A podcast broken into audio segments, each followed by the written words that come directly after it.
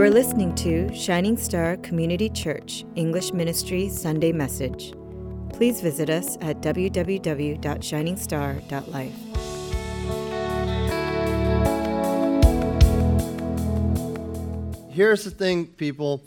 We know that we can't have our cake and eat it too, meaning we can't have it both ways, can we? You can't splurge and still save it. You can't waste your time and still enjoy the benefits of hard work.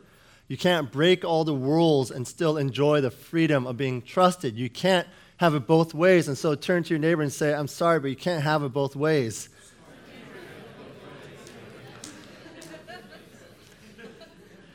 For the past couple weeks, we've been on the power of the word, how the tongue has tremendous potential, like a bit in a horse's mouth or a rudder of a ship. Meaning, if we can control it, then we can control ourselves. But we've also had, uh, we've also heard the tremendous potential that the tongue has for evil and destruction. How one false word, how one slip of the tongue could set a spark that sets a forest on fire. And, and I'm sure you guys know what I'm talking about, right? It could be one negative thing that you hear from a teacher or from a dear friend or from a parent that could just mess up your entire day. If you know what I'm talking about, say amen. So, here in these few verses, James, he gets down to the moment of truth. He says, We can all use our tongues for good and for evil, but you cannot have it both ways. You can't. So, today there's only really one point to make, and you know that's not true, right?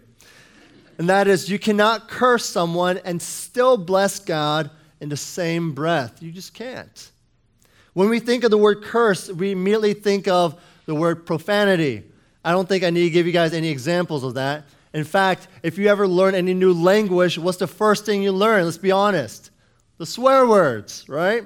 When I went to Korea and I was just kind of traveling, but I was still learning Korean. Uh, Korean is horrible if you've ever heard the family worship.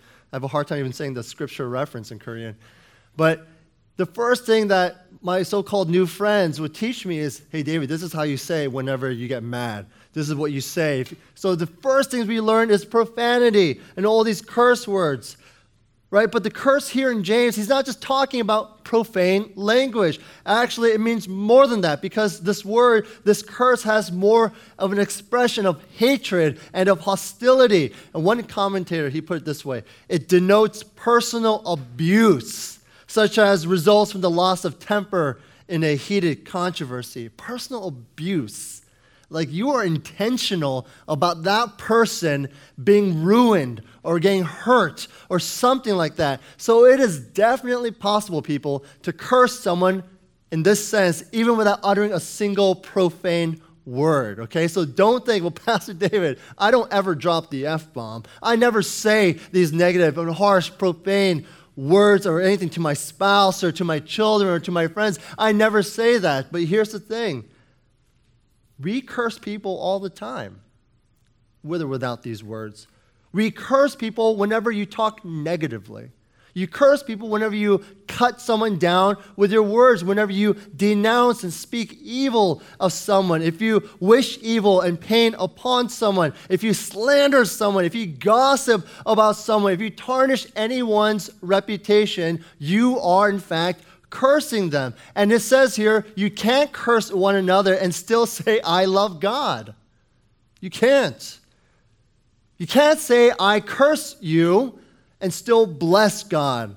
And what does blessing mean? Blessing God means to worship Him.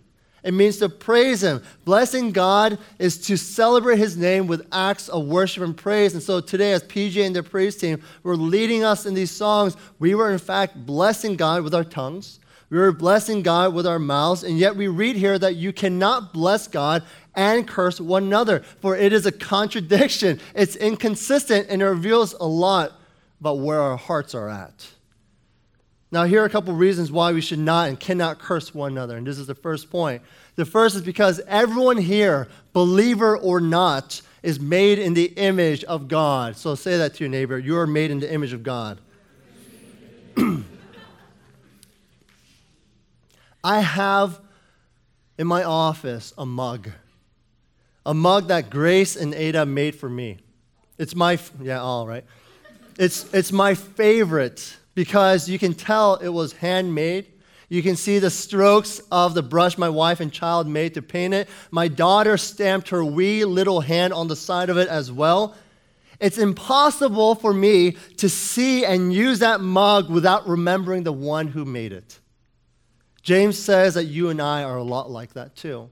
In Genesis chapter 1, 26, 27, it says this God says, let, let us make man in our image after our likeness, and let them have dominion over the fish of the sea, over the birds of the heavens, and over the livestock, and over all the earth, and over every creeping thing that creeps on the earth. It says verse 27 So God created man in his own image. In the image of God, he created him. Male and female, he created them. The likeness of God is etched upon our very being. This is why we have personality, we have rationality, we have morality, and beyond any of other God's creations, we are the only ones that possess the attributes of reason, will, and conscience. We have the ability to know God, the ability to serve God. We have the ability and the capacity to be conformed to God's moral and spiritual likeness. You are unique. You see, God made us like Him in that we can love and we can think and we can act on moral principle. We are people, we are persons. We're not robotic, we're not automated. We can and we can will and we do know God. And the problem isn't that humans just tend to lift up humanity and exalt the humans, human race higher than it should. On the contrary, the problem is this is that these humanists tend to reduce people and reduce men and reduce women and reduce children less than what we are. It's interesting that though God is to be most supremely and highly exalted, that the scripture's view of man is actually much more highly exalted than the humanist view. In fact, think of PETA and other kind of crazy people like them. They reduce people to that of just animals, and they exalt animals to that of people. By the way, I love dogs. Okay? I have nothing against pets, but if I had to choose between saving the life of a dog or a person, I would save the person. And the fact that I have to even say this in this day and age is astounding. We are image bearers of God, people. Every single one of us, Christian or not. You have the mark of the Creator. How amazing is that? You are not some accident, people. You are not some arbitrary, created, exploded thing that just emerged from ooze. No, no, no. The Lord, the King, the Creator of all things, the Lord of all creation, had made everything, but is upon your heart in your life where you bear his image? You. We are image bearers of God, and his handprint is all over us. We love and we hate and we think and we reason and we make choices. We act all like our Creator because we were made in his likeness. But with that deeply profound and beautiful truth is that this is that sin messed up everything. Because of sin, we become image bearers, yes, but who are in rebellion with our Creator. And so we've been broken and fractured in our fellowship and fractured in our relationship, and we've been twisted and distorted and made useless to God because of sin. And we cannot do anything in and of ourselves to make this right. So, no, guys, just quitting smoking isn't going to bring you back to Him as much as you think as taking control over your lives. No, reconciling with your estranged family isn't going to bring peace between you and God. No, getting joy and succeeding in life isn't going to restore you back to God's good graces. Sin has marred us from the inside out, meaning this we need someone to recreate us. We need someone to make us new. We need total transformation, not just some behavioral changes. We don't need a therapist to whip us back into mental and emotional shape. We need a Savior to save us from our sins. That's what we need. But even in all that sin of ours, this is the amazing thing. Our image of God, as bearers of God's image, still remains. If my mug that my wife and my daughter made fell off the table and break into several pieces, would it cease to show who made it? No.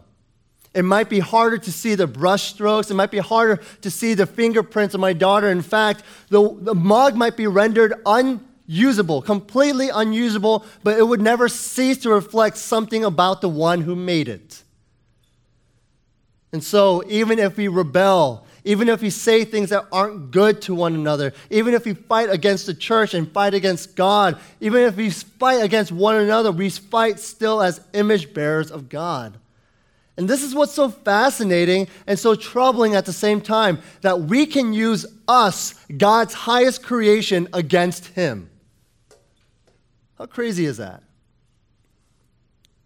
But in all that rebelling, we need to remember that the image of God in us is not lost.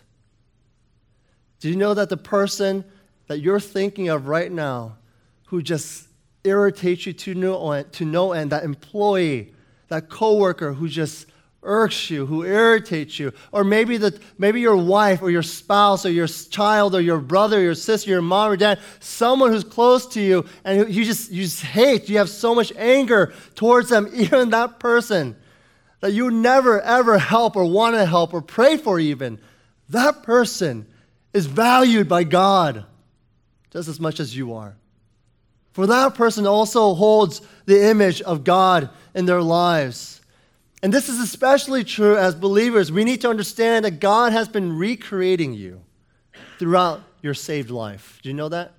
At the moment that you met Jesus Christ, He's not going to say, All right, you're saved, so you got your ticket to heaven. I'm going to leave you. No, no, no. He says, Because you're saved, you got a responsibility now. In fact, He's saying, I got a responsibility over you. I'm going to whip you into shape.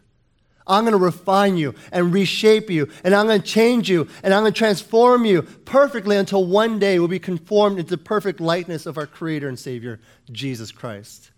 And so, brothers and sisters, if in fact you profess in the Lordship of Jesus Christ and you are going through struggles, praise God. For the Lord God is refining you, and He is conforming you, and He is transforming you in the midst of your struggles, in the midst of your hardships. Why? Because the end product will be you will be a brilliant display of Christ Jesus. That is our goal. That is our goal.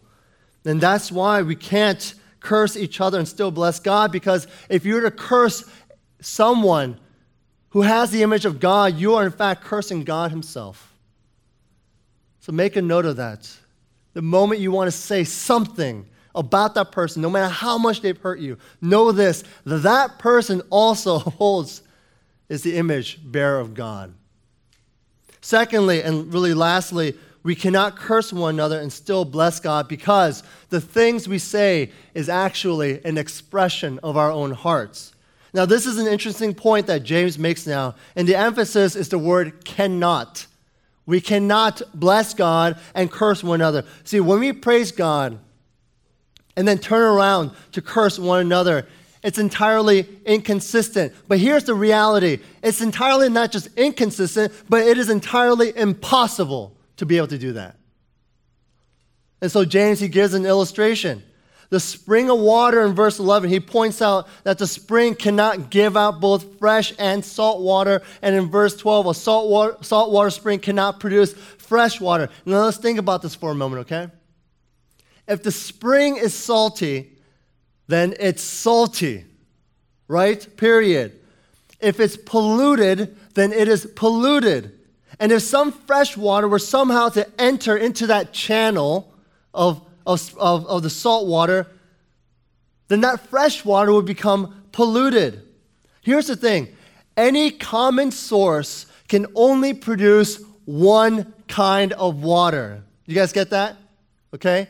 Only one can produce only one kind of water. And so much in the same way, so is the tongue. Because both blessing and cursing really come from one common source. Can you guess where? Mouth it. The heart. You get that?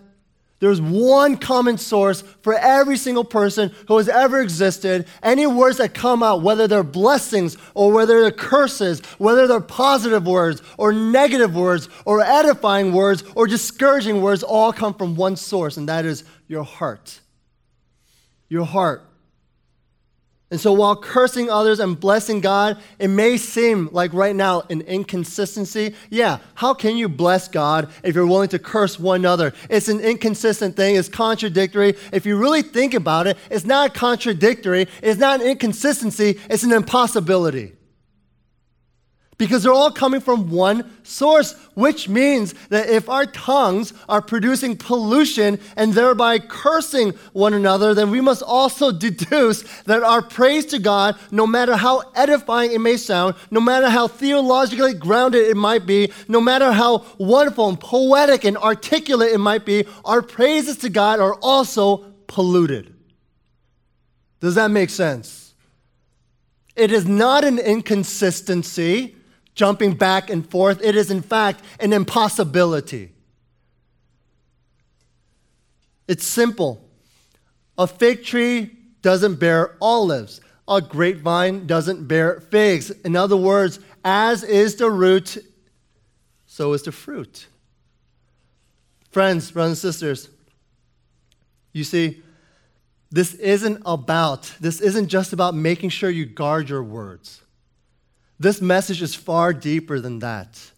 It's not just about guarding your words and, and saying uplifting things to one another so that you'll feel at peace when you do say praises to God. The impact of what James is saying here may seem like a little inconsistency, which, if I were to be honest, even I deal with because it's common to everyone. But James here is highlighting what James here is highlighting is not that we're all prone to inconsistencies, cursing one another and blessing God. It's not that, but that this really exposes the hopeless condition of our hearts. You see, it is not only inconsistent, but it is impossible that from our one source, our hearts, can both words of praise to God and words of cursing each other come, uh, come forward. So, what is God saying then? What is the implication? If, if it's not an inconsistency and rather it's an impossibility because it's coming from such a wretched source, then does that mean we just stop altogether? Does that mean we just stop praising God? Does that, or does that mean we try to muster up everything we can to say fake pleasantries to one another? No. God is not saying that. He's in fact warning us right now. God, He's confronting us right now with this harsh truth of the hopeless condition of our hearts but God also holds before you the grace of God in Christ Jesus. You see, yes, I'll be the first one to admit, guys, my heart is deeply rotten.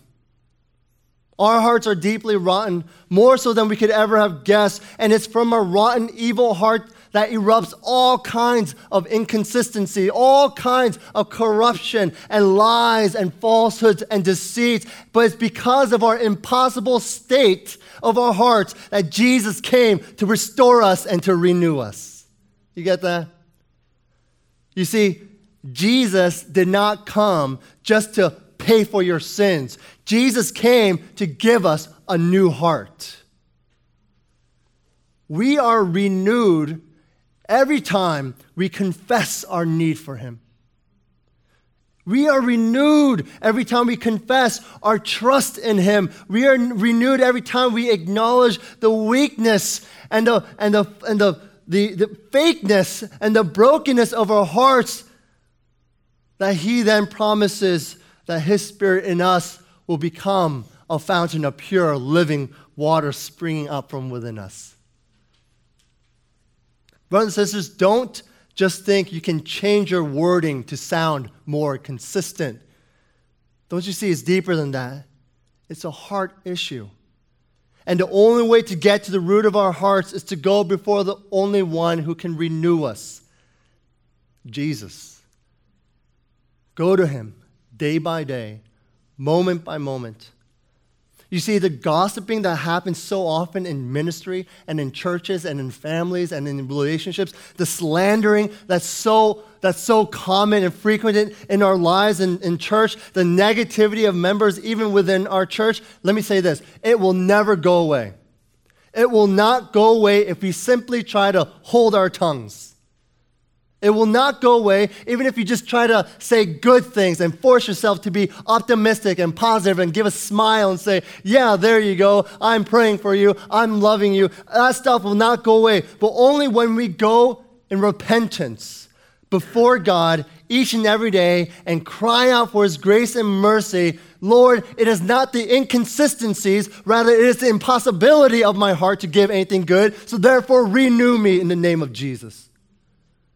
Renew me in the name of Jesus. As the psalmist cried out, Create in me a clean heart, O God. That is what we need. That is what James is saying. It's not about curse words. It's not even about words of blessing. It's about a heart that's renewed by Christ or a heart that is not. And you cannot have it both ways. Let's pray.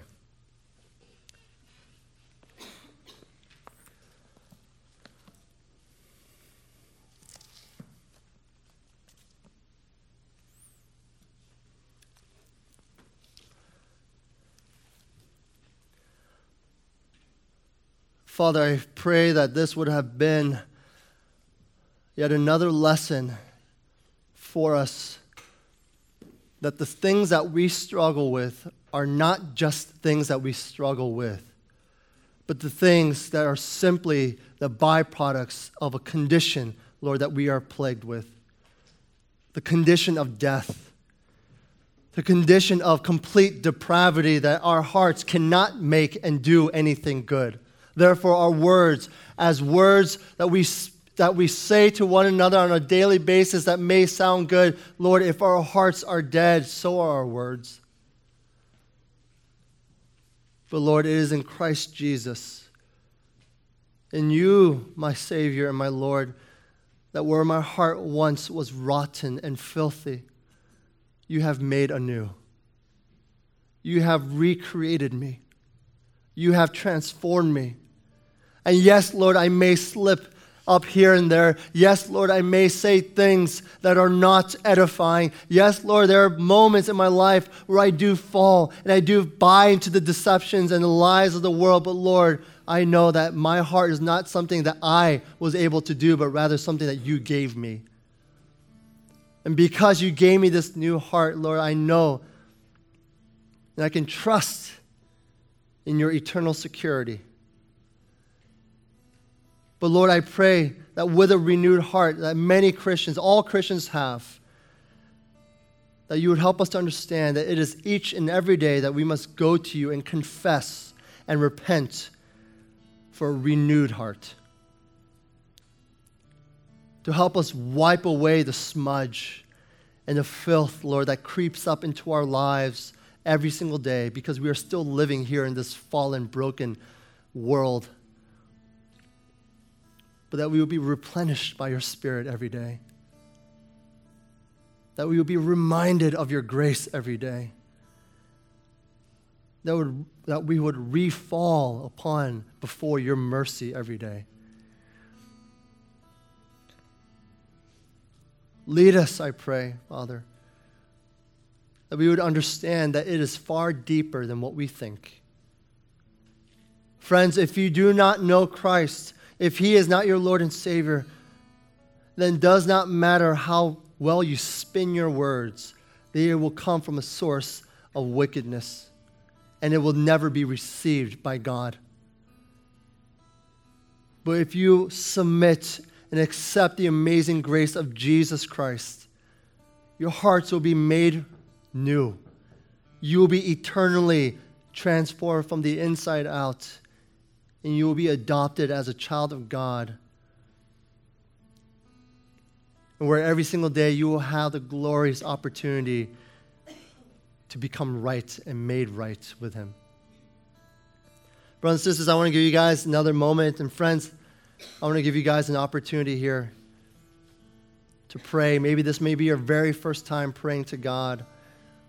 Maybe you're still not sure exactly how to pray to God. But the first thing to do is to admit, yeah, God, I can't do anything. Is to admit your brokenness, to admit our inadequacies and our failures. but trust that though there is absolutely no way we can perfectly approach a perfect God, it is through Jesus Christ, the perfect one, who qualifies us and bridges that gap.